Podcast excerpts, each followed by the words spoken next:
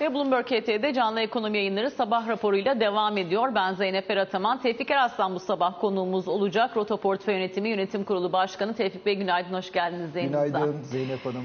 Şimdi izleyicilerimiz en son e, Ebru Usta ile de ilk söz programında sohbetimizi e, Halkbank'ta bıraktık. Oradan devam edelim isterseniz. İzleyiciler diyorlar ki biraz kafamız karıştı. Gelen haber iyi bir habere benzemiyor ama Halkbank hissesi dün yükseldi.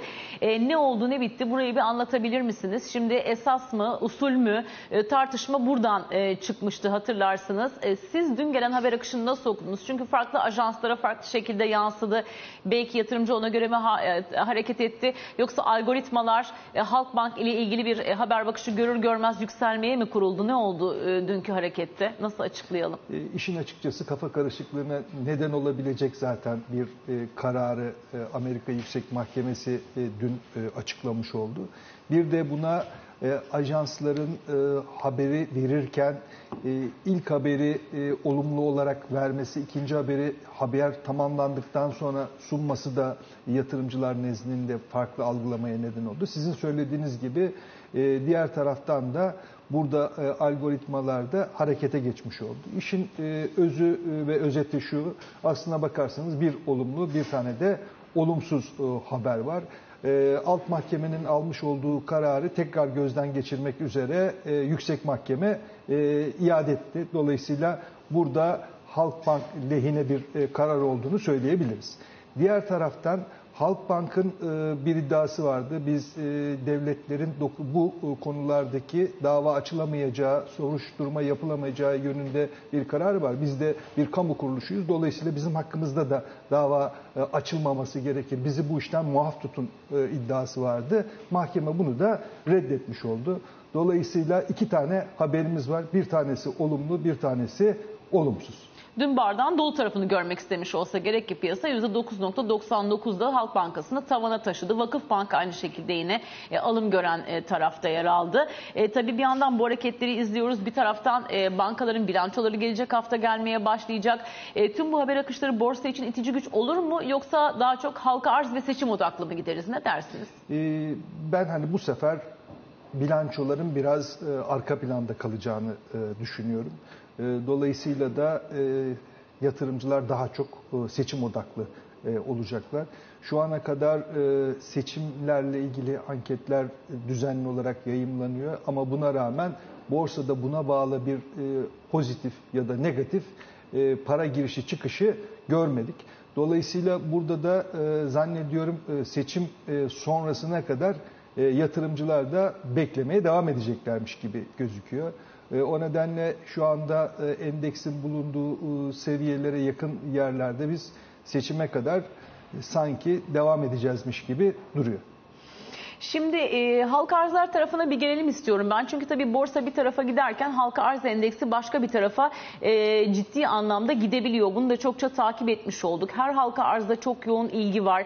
E, geçen sene özellikle tabii faizsiz enstrümanların getirisini daha çok e, dikkate almak durumunda kaldı yatırımcı. Negatif reel faizden bahsettiğimiz bir ortamda işte yekünü olan kredi almanın zor olduğu yerde e, hazır elinde para ver deyip belki konuta koştu. Bir taraf halka arzlar tarafına gitti. Şimdi bakıyoruz mesela bu sene için baktığımda grafiğe örneğin halka arz endeksinde Onkosem'de %370, Astor'da %312, SDT Uzay'da %205 gibi primler e, görüyorum. Yine mesela e, daha yeni borsada olduğunu gördüğümüz mesela CVK Maden, Koza Polyester gibi hisselerde %60'lar civarında e, primli bir e, seyir var. Elbette ekside olan halka arz hisseleri de var. Onları da ekrana getiriyoruz. Ama bir taraftan da Merkezi Kredi Kuruluşu verilerine baktığımızda 4.7 milyonu e, aşan bir yatırımcının pay senedinde olduğunu izliyoruz. Şimdi nasıl görüyorsunuz halka arzlara rekor üstüne rekor kıran bir ilgi var bireyselden. Üstelik de bireysele eşit dağıtım demesine rağmen SPK bu tavan tavanın önüne geçilmedi galiba. Ee, halka arzlara ilgi olduğu çok e, doğru. Burada yatırımcı sayısından da bunu gözlemleyebiliyoruz. Geçmiş dönemde 10 binli rakamları bulmayan e, halka arz e, katılımlarının olduğu günleri düşündüğümüzde en son yapılan halka arzda e, rakam artık 2 milyon e, katılımcı, yatırımcıyı da aşmış durumda. Demek Euro ki Power çok olarak ekranımıza geldi şimdi hatta. Şimdi çok ciddi bir şekilde burada bir e, yatırımcı teveccühünün olduğunu gözlemliyoruz. Bu e, bir kere hani e, sayı olarak baktığımız zaman bizi çok e, memnun eden bir e, durum ama diğer taraftan yatırımcıların burada uzun vadeli düşünmemesi, halka arzdan bir süre sonra dönüp başka bir halka arıza katılmak üzere hisse senedini satıyor olması aslında tipik bir hisse senedi yatırımcı profilini de sergilemediğini de bize gösteriyor. Umarız önümüzdeki dönemde bu durumda değişiklik olur. Ama diğer taraftan hel halka arzdan sonra bu tavan tavan gitme durumu, ondan sonra e, burada çok yüksek primlerin e, seyredilmesi e, ve gözlemlenmesi de işin açıkçası e, bu- da hayatın akışına çok e, uygun değil. Böyle bir e, durum e, söz konusuysa o zaman şirketini halka açan e, kişilerin, patronların aslında şirketlerinin değerini çok e, iyi bilemediği ya da fiyat tespit raporunu hazırlayan aracı kurumların, uzmanların burada yanıldıklarını varsaymak lazım. Öyle bir şeyden bahsedebilmekte oldukça güç. Dolayısıyla bu tavan tavan durumu hayatın çok akışına uygun bir e, durum değil. Ama buraya nereden geldik diye baktığım zaman benim gördüğüm husus şu. Biz aslında geçtiğimiz e, dönemde e, varlık fiyatlamasının Türkiye'de bir anomali sergilediğini görüyoruz. Dolayısıyla hisse senedine gittiğiniz zaman bir kazanma imkanınız varken diğer tarafta faiz ve dövizde benzer bir kazancın elde edilemediği hatta reel olarak alım gücünün eridiği bir e, dönem e, içerisindeyiz. Bu uzunca bir süredir de devam ediyor. Bu yatırımcıların biraz önce siz e, satır aralarında da ifade ettiniz farklı farklı enstrümanlara yönelmesine neden oldu. Bunların başında işte konuta yönelenler oldu, otomobile yönelenler oldu ve hisse senedine yönelme oldu. Bu anomali devam ettiği sürece zannediyorum yatırımcıların özellikle hisse senedi piyasasına teveccühleri söz konusu olabilecek diye değerlendirebiliriz. Ama bunun da çok uzun süre e, devam edebilmesini ben mümkün görmüyorum. Ee, ne olacak peki? Onu da konuşalım. Az önce arkadaşlar ekrana da getirdi. Hani bakiyeli yatırımcı sayısı bir tarafa, aktif yatırımcı e, sayısı bir başka tarafa gidiyor. E, finansal okuryazarlık adına buradan bir çıkarım yapmak mümkün mü? Hani iyi hoş herkes borsaya geldi diyoruz ama bu iş biraz e, görebildiğimiz kadarıyla haber kirliliği de muhakkak var burada ama işte amcamın, dayımın, babaannemin de artık borsada hesabı var ama haberi yok noktasına gitmeye başladı. Şimdi 4.7 milyon bakiyeli yatırımcı dedik. Halka arza katılımlarda e, 2 Rekor milyonun diyoruz, e, evet. üstünde e, yatırımcılar e, oluyor e, dedik. Tabii burada şu da var. Bu kadar yoğun e, katılım olunca e, yatırımcı başına düşen e, hisse senedi miktarında da bir azalma oldu. Çok Halka arza tabii. katılıyorsunuz. İşte ortalamada 1000 liralık bir hisse senedi alabiliyorsunuz. Eğer bu birkaç tane tavan e, geçirdikten sonra e, satıyor iseniz işte kabaca 500 lirada gelir elde edebiliyorsunuz. Yani yatırımcı olarak hedefiniz 1000 lira yatırıp bir hafta sonra dönüp 600 lira geri almaksa e, bu mekanizma şimdilik çalışıyor. Ama bunun uzun süre devam edebilme olanağı şuradan yok. Eğer alternatif yatırım araçlarındaki getiriler yükselmeye başlarsa bizim halka arzlarda tavan tavan durumumuzun devam etme olasılığı e, düşük olacak. Sadece e, e, dönüp ileriye dönük e, baktığımızda e, gelecek vadeden, büyüme potansiyeli olan, karlılığı olan şirketler ön plana çıkmaya başlayacak. Bu da halka arz esnasında değil de biraz daha böyle zamana yayılarak yatırımcıların görebileceği bir e, husus olacak. O nedenle bu durumun ben önümüzdeki dönemde e, değişeceğini, bunun dar bir çerçevede şimdilik devam ettiğini düşünüyorum. Şimdi bir de Grain Türk e, hayırlı olsun diyelim. Bir sonraki Hayırlı olsun. halka arzımız olacak. Bakalım orada talepte yine böyle rekorlar kıracak mı? Yine 2 milyon yatırımcının üzerinde çekecek mi? E, onu tabii izleyeceğiz. E, ama e, borsa kadar işte halka arzlar kadar dövizi de e, sormaya başladı artık izleyici bu sene. Geçen sene dövizi pek kimse sormuyordu. Çünkü zaten kur korumalı mevduat işte yine başta Bloomberg olmak üzere farklı ajanslardan takip ettiğimiz haberlerde işte merkezin müdahaleleri vesaire derken belli bir bandın içinde tutulan, oynaklığı da düşük olan bir kur vardı. Şimdi bir aylık zım, zımni oynaklık seviyesine bakıyoruz. Diğer kurların üzerine çıkmış bir TL var karşımızda. Bu sabah da 19.40 gibi bir seviyeye uyandık ama işte kapalı çarşıyla bankalar arasında acaba böyle çiftli kur sistemine mi gittik gibi sorular da geliyor. Bilhassa kurumsalın talebi olduğu da belirtiliyor. E, biraz da kurdan bahsedelim isterseniz Tevfik Bey. Burada nasıl konumlanmak lazım? Siz nasıl bir nabız yokluyorsunuz piyasadan? Ee, Zeynep Hanım şöyle, e, dövizle ilgili e, yatırımcıların son dönemde bir e, talebinin olduğunu e, gözlemliyoruz. Zannediyorum piyasadaki oynaklık da biraz bundan kaynaklanıyor. Bunu da ben çok doğal olarak görüyorum. Seçim belirsizliği nedeniyle bazı yatırımcılar ya dövizde ya da KKM gibi dövize endeksli bir üründe olmayı tercih ediyorlar. Bu da döviz ya da bu tip endeksli ürünlere talebin artmasına neden oldu. Tabii ki e, iktisatta bir ürüne talebin artması durumunda onun e, fiyatının yukarıya gitmesi de kaçınılmaz. E, diğer taraftan Merkez Bankası'nın bankalara söylediği, bankaların da e, uyduğu bir takım e, kurallar var. E, ve bu kurallar çerçevesinde yatırımcıların aslında arzu ettikleri kadar döviz e, alabilmekte de e, zorlanıyorlar ya da e, döviz alım gerekçelerini izah etmeleri e, gerekiyor. Öyle olunca bankacılık kesiminde döviz e, fiyatı biraz önce söylediğiniz 19.40 civarında seyrederken e, sorgulamanın yapılmadığı kapalı çarşıda bu sefer fiyat biraz daha yukarıda e, oluşabiliyor. Ben hani bu anomali e, durumunun da seçime kadar e, devam etmesini bekliyorum. Ondan sonra uygulanacak para politikalarına göre buranın şekillenmesi söz konusu olacaktır diye düşünüyorum. Şimdi e, seçim sonrası için de tabii pek çok izleyici soru soruyor. Orada işte birbirinden farklı senaryolar var. E, işte önce Mehmet Şimşek'in ismi telaffuz edildi. Acaba ortodoks politikalara bir anlamda göz mü kırpıyor mevcut hükümetten de? Ama sonra Cumhurbaşkanı konuştuğunda yeni ekonomi politikasına, Türkiye modeline devam edeceklerini söyledi. E, muhalefetin yine farklı görüşleri olduğunu biliyoruz.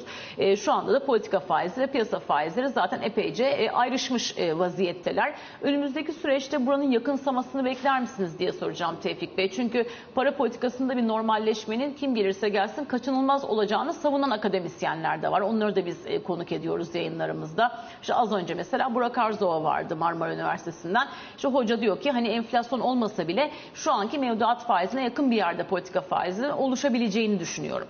E, bilemiyorum rota portföyde siz neler beklersiniz bu anlamda yılın geri kalanından e, enflasyonda, politika faizinde nasıl bir yılın ikinci yarısı şekillenebilir sizce? Farklı senaryolarınız var mı ya da öyle söyleyeyim? Farklı senaryolarımız var. Tabii seçimde e, e, hangi ittifakın e, kazanacağı e, oldukça e, bu politikaların şekillenmesinde etkili. Ama diğer taraftan ben e, hangi ittifak kazanırsa e, kazansın bugünkü politikalardan daha farklı bir e, politika uygulanacağını düşünenlerdenim. Dolayısıyla iki tane temel para politikası önümüzdeki dönemde şekillenebilir. Kim kazanırsa kazansın. Bir tanesi önden yüklemeli ve ortodoks politikaların katı katıya uygulandığı bir sistem olabilir. Diğeri biraz daha soft, e, yumuşak ve kademeli geçişe dayalı ama bugünkünden e, daha kuralla e, dayalı ve teoriye uygun bir ortodoks politika uygulanma olasılığı var. Daha hızlı sonuç alabilmek için belki yeni gelen ekonomi yönetimleri önden yüklemeli programı uygulayabilirler. Orada faizlerin daha hızlı yükseldiğini, döviz kuru ile ilgili de önden yüklemeli belli bir yükselmeye müsaade edilmesi söz konusu olabilir. Kademeli geçişte ise bu söylediğimiz işin biraz daha zamana yayıldığı bir senaryo söz konusu olur diye ben düşünüyorum. Ama her durumda yine baktığımızda bir kere piyasadaki faizlerin şu andaki faizlerden biraz daha yukarıda olduğu, kurun şu andaki seviyesine göre biraz daha yukarıda olduğu bir durum söz konusu olabilir. O zaman zaten bankalardaki kurla kapalı çarşıdaki kurun ayrışması da gerekmez. Bence döviz alırken kimsenin izahat yapması da gerekmeyecek bir atmosfer olur. Ama diğer taraftan faizlerin şu andaki görece yüksek seviyesinin bir miktar daha üzerinde olması ise hisse senedi piyasası ile ilgili bir takım endişeleri de beraberinde getirebilir diye düşünüyorum. Ya da hisse senedi piyasası geçmiş dönemde olduğu kadar alternatifsiz bir yatırım seçeneği olarak karşımızda durmayabilir.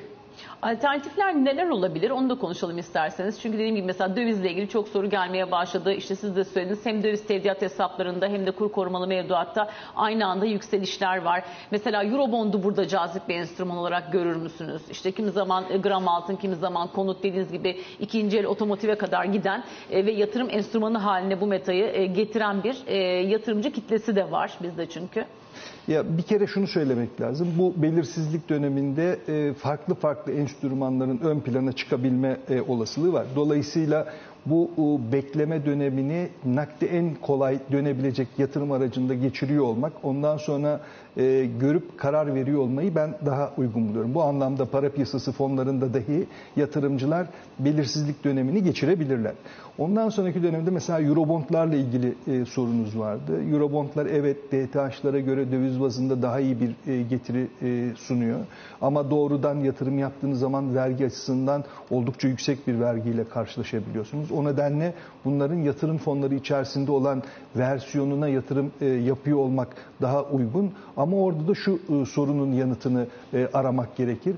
Eğer e, ortodoks e, politikalar, para politikaları önden yüklemeli uygulanacaksa Türkiye'nin CDS'inde çok önemli düşüşler meydana gelebilir. Şimdi onu soracaktım ben de size. Çünkü yabancı raporlarında var işte 250 bas puana kadar düşer diyorlar mesela 500'lerin üstündeyiz şu anda. Yani e, ya, gelişmekte olan ortalama ülkelerin ortalamasına da baktığımız zaman eğer böyle bir politikayı Türkiye tercih edecek olursa 200 e, bas puanlık bir CDS'de e, düşüş çok rahatlıkla oluşabilir. Bu da tabii döviz bazında Eurobondlarda da önemli bir getirinin olmasını e, sağlayacak diye değerlendirilebilir. Diğer taraftan zaten mevduat faizleri oldukça yükselmiş durumda.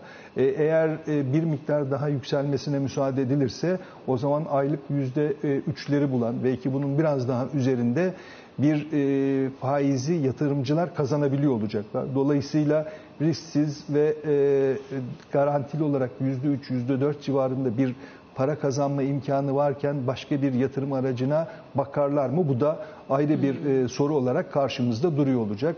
Bir de faizin bu seviyede olması yatırımcıların döviz talebini engeller mi? O da e, yine önümüzdeki dönemdeki en fazla soracağımız sorulardan bir tanesi. Mesela geçtiğimiz günlerde şunu e, duymuştuk. Türkiye'de Mart ayında e, geleneksel olarak satılan otomobil miktarı 50 bindi. Ama bu Mart ayında satılan otomobil miktarı 104 bine çıktı. Demek ki biz dolarize olurken sadece dolar da almıyoruz. Dolara endeksli diğer e, ürünlere de yatırım yapmak suretiyle kendimizi dolarize ediyoruz. E, e, örneğin önümüzdeki dönemde faiz haddi yatırımcılar için biraz daha yukarıda olduğunda bu tip yönelimler de azalır mı? Bu da yine yatırımcıların aklında tutması gereken önemli sorulardan bir tanesi.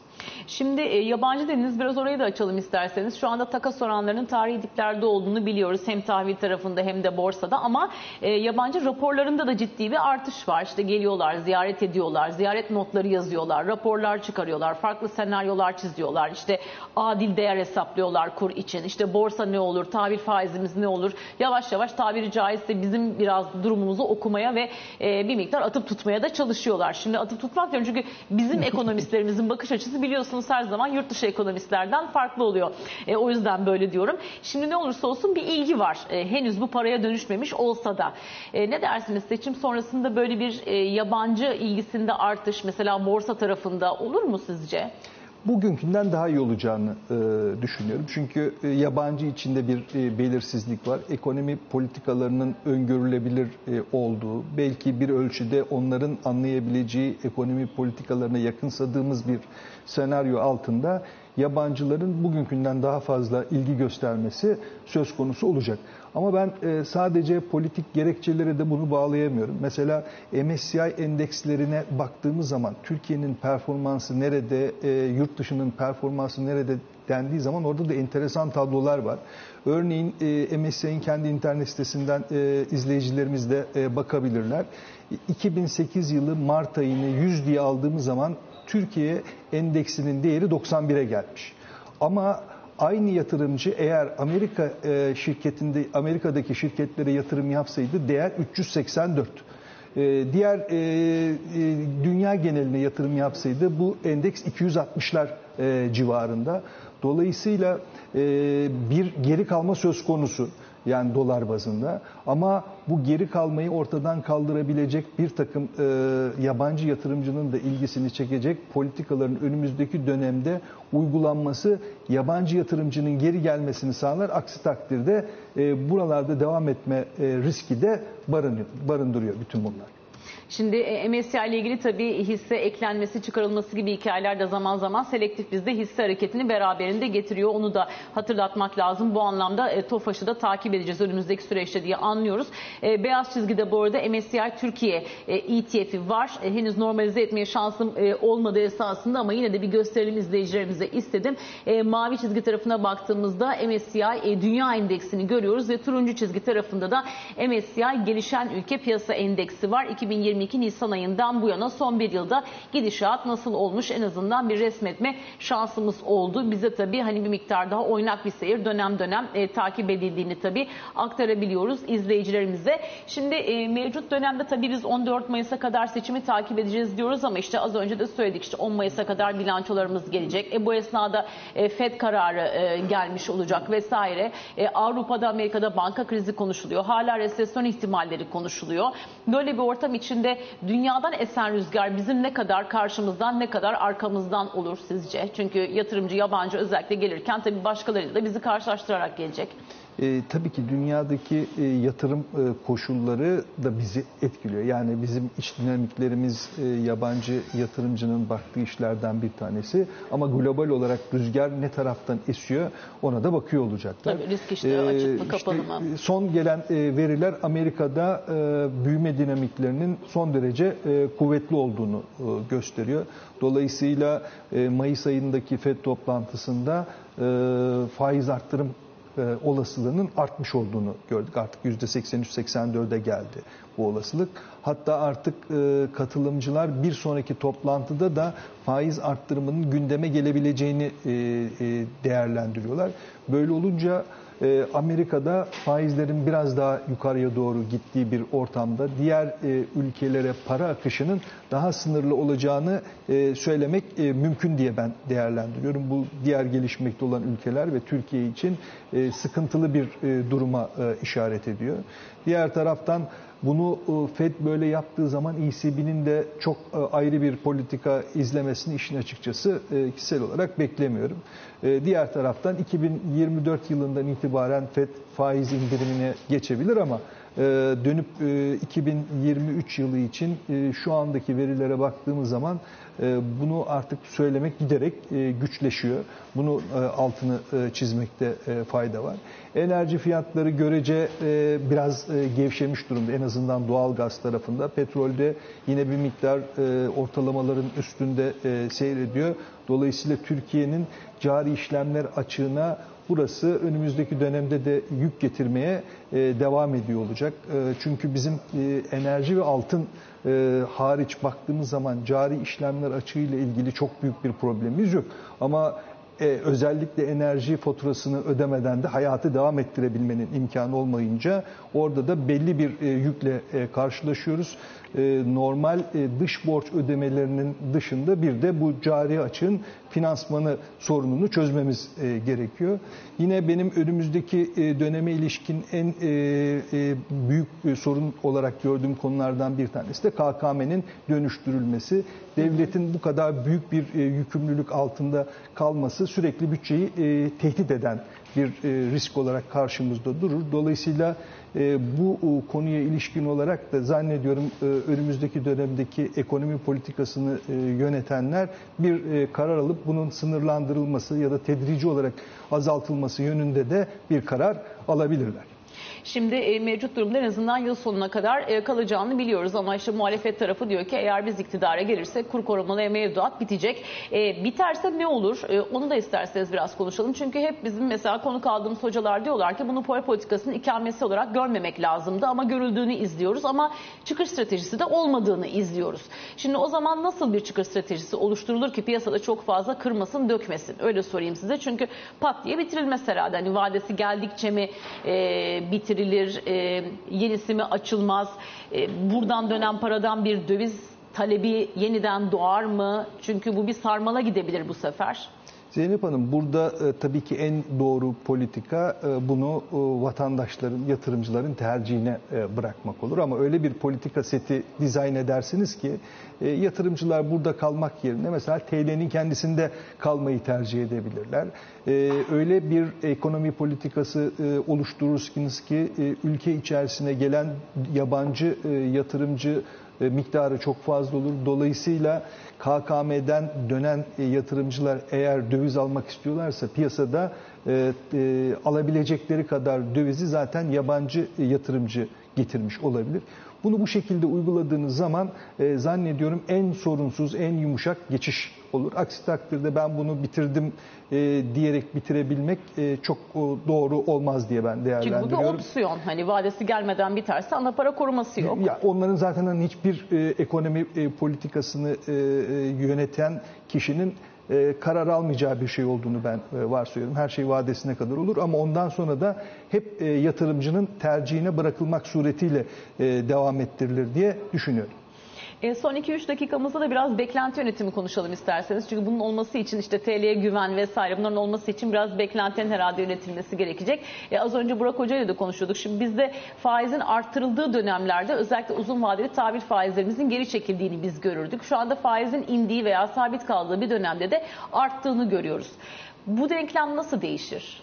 Yani bunu ya 30 açıktan yıllık piyasa tecrübeniz var sizin. Yani bu burada e, şu, e, biraz önce söylemiştim. iki tür politika izlenme olasılığı var. Bir tanesi önden yüklemeli ortodoks politikalarla bu işi çözebilirsiniz. Dolayısıyla gelen ekonomi yönetimi ben e, faizi arttırdım, e, kurun bir miktar yükselmesine müsaade ettim e, diyebilir. Dolayısıyla da burada bir e, güveni önden bu o, politika setini değiştirerek oluşturabilirsiniz. Ya da daha farklısı ben e, bu o, geçişi zaman içerisinde e, yapacağım diyebilirsiniz. Dolayısıyla faizin yükselmesine zaman içerisinde e, müsaade edersiniz. Kurun da tedrici olarak e, beraberinde artmasına müsaade edilebilir.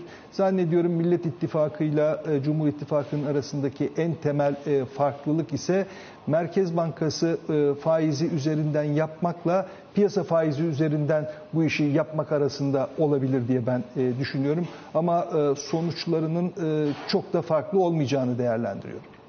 Takip edeceğiz. Önümüzde e, değişik bir e, dönem var. Oradaki yayınlarda da yine detayları beraber ele almaya çalışacağız diyelim. E, çok çok teşekkür ederiz Tevfik Aslan. E, böyle bir e, gündemde konuğumuz olduğunuz için Roto Portföy Yönetimi Yönetim Kurulu Başkanı. E, bu arada hem size hem de ailenize ve Roto Portföy ailesine de şimdiden e, güzel mutlu bir e, bayram dileğimizi de iletelim. Ben de çok çok teşekkür ediyorum. Tüm izleyicilerimize de iyi bayramlar diliyorum.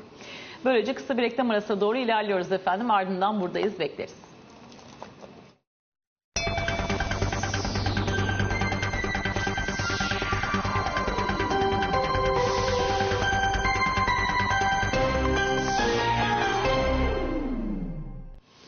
Ve Virtus Global yönetici ortağı Doktor İnar Sözer, Merkez Bankası'nın dün açıklamış olduğu piyasa beklentileri anketine dair görüşlerini aktardı. Paylaşalım. Piyasa beklentileri anketi e, önemli ölçüde bir metodolojik kırılım yaşadı geçen sene hatırlatmak gerekirse eğer. Ve biz aslında e, gerçekten bir makro e- model yapan, ekonometri e, eğitimi almış insanların oluşturduğu bir Merkez Bankası tarafından derlenen piyasa beklenti anketine sahipken şimdi geldiğimiz noktada Merkez Bankası'nın kendi arzuladığı kitleden oluşan bir beklenti anketini görüyoruz. Tıpkı Türkiye İstatistik Kurumu'nun deprem gerçeğiyle e, olası bir düşüşü engelleyebilmek adına işte senin biraz önce bahsettiğin tüketici güven endeksindeki belirli metodolojik sınırlamalarla yeniden bir güven endeksi hesaplayarak bir yöntem değişikliğine gitmek adına açıkladığı endekste olduğu gibi. Dolayısıyla biz şu an Türkiye'de ekonomik veriler içerisinde istatistikler bizim için çok önemli izler olmasına rağmen aslında toplumla bağdaşmayan bazı bir veri setleri görüyoruz. Bir de gerçekten toplumun kendi hayatını sirayet eden bazı veri setleri görüyoruz. Bugün açıklanan veriler, senin az önce paylaştığın piyasa beklentisi anketi ve tüketici güven endeksi maalesef toplumun gerçeklerini tam anlamıyla yansıtamayan veriler. O yüzden bence bunun üzerine çok fazla anlam atfetmeye gerekiyor. Bana kalırsa Nisan ayı, e, yani 3 Mayıs'ta açıklanacak olan Nisan ayı enflasyon rakamları bu sene göreceğimiz en düşük enflasyon rakamıdır. Bundan sonra göreceğimiz her bir rakam ne yazık ki bir miktar daha yukarı gidecek olan bir e, enflasyonu bize teyit ediyor olacak. Bana, e, burada esas e, kritik noktamız Türkiye'de e, içinde gel, geldiğimiz mevcut durum içerisinde biz artık e, seçimi, siyaseti ekonomiden daha fazla konuşur hale gelmiş durumdayız. Çünkü bir 14 Mayıs gerçeğimiz var. Ve bu 14 Mayıs seçim sonuçlarına bağlı olarak enflasyon beklentilerinde ya ilave kötüleşmeye yol açıyor olacağız. Beklentilerimizi bir miktar daha yukarı e, çekiyor olacağız. Değil 35'ler, 45'lere oturmuş olan yıl sonu beklentisini biraz daha yukarı taşıyor olacağız. Ya da aslında burada TL'yi değerlendirecek, e, mevcut yapısal sorunların çözümüne dair güven aşılayabilecek bazı politika adımları göreceğiz. Ve bu politika adımlarıyla beraber ya biz %45'i çok e, görmüştük çünkü o, o günkü bugün içinde bulunduğumuz konjonktürün yansımasıydı. Şu şu şu gelişmeler nedeniyle artık Türkiye'de hem kendi para birimine güvenen bir vatandaş var, şirketler hı hı. kesimi var hem de yurt dışında da Türkiye'ye karşı bir algı da iyileşme var deyip yıl sonu beklentilerimizi e, Haziran-Temmuz ayına geldiğimizde aşağı yönlü revize ediyor olacağız. O yüzden burada kritik belirleyici faktör bence 14 Mayıs'taki seçim sonuçları ya da devam eden süreci nasıl şekilleneceği. Ancak şu günkü resimden bakacak olursak %45'in altında bir yıl sonu enflasyon rakamı ne gerçekçi ne inandırıcı.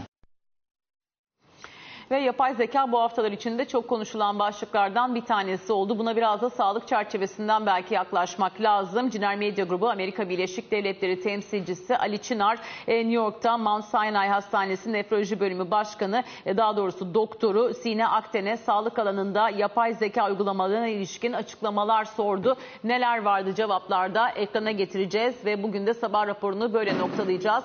9.45'te piyasa masasında tekrar birlikteyiz. Hoşçakalın yapay zekanın sağlık alanında kullanımı ne derece şu anda ABD'de önemli o hale geldi? Ee, nasıl bir gelişim içinde? Aslına bakarsanız yapay zeka kullanımı artık efsane olmaktan çıkıyor. Ee, artık her doktor ve her doktorların her alanına e, algoritmalarla, makine öğrenimiyle ya da becerikli robotlar sayesinde girmiş durumda. Ee, ve hizmetleri, sağlık hizmetlerinin kalitesini artırmak, sağlık ve hasta hasta ilişkilerinde ve hastalığın teşhisi ve tedavisinde daha hızlı ve daha e, keskin ve daha e, doğru tanılara yol açmak ve o tanıları çok iyi yönetebilmek üzerine. E, hastalıkların teşhisi dedik. Hani yapay zeka nedir diye hızla koyulacak, tanısı gecikecek bir tür bir sürü durum aslına bakarsan sağlık ekonomilerine yük olarak geçer o yükü azaltmak, o finansal yükü azaltmak ve aslına bakarsan dramaların önüne geçmek. Yani hani hastalığının erken teşhisi ve uzun dönemli yaşama. Bunu sağlayabilecek potansiyeli var. Nerede? Özellikle kanser teşhislerinde. E, yapay zeka mü mümkünse daha da oranda 1990 itibariyle kullanılan bölümü radyoloji tetkikleri örneğin mamografide işte bakıyorsunuz kadın hani e, e, meme meme, meme e, kanserlerinin çok daha önüne geçebilecek makine öğrenimiyle e, özellikle işte bir bilgisayara siz işte e, veriyorsunuz bütün lezyonları, radyolojik görüntüleri ve o görüntülerin e, evresinde e, bilgisayar sizin adınıza çok keskin e, özellikli bölgelerden kötü huylu, kötü huylu mu, iyi huylu mu gibi sizin e, doktorların gözünde ya da diğer doktor uzman doktorların gözünden bile kaçabilecek e, minik bile olsa o, o yerle teşhis etmeye başlıyor. Bu çok önemli bir şey ve e, bu, bu sadece bir tanesi. Örneğin elektrokardiyogramlar yani kalp krizlerinin önceden tespit edilebilecek elektro, elektro çekimlerini siz bunu belki bir insan gözü olarak atlayabiliyorsunuz ama öğretilen ya da işte data dediğimiz veri verileriyle bilgisayarda bunu atlayamıyorsunuz. Ya da deri görüntüleri, işte deri kanserlerinin önüne geçmek ya da göz analizleri, diyalizde e, pardon diyabetik hastalardaki göz analizlerinin e, çok erken teşhisiyle diyabete bile daha erkenden teşhis alabilme gücünü arttırıyor e, bu yapay zeka. Sadece bununla da kalsa iyi.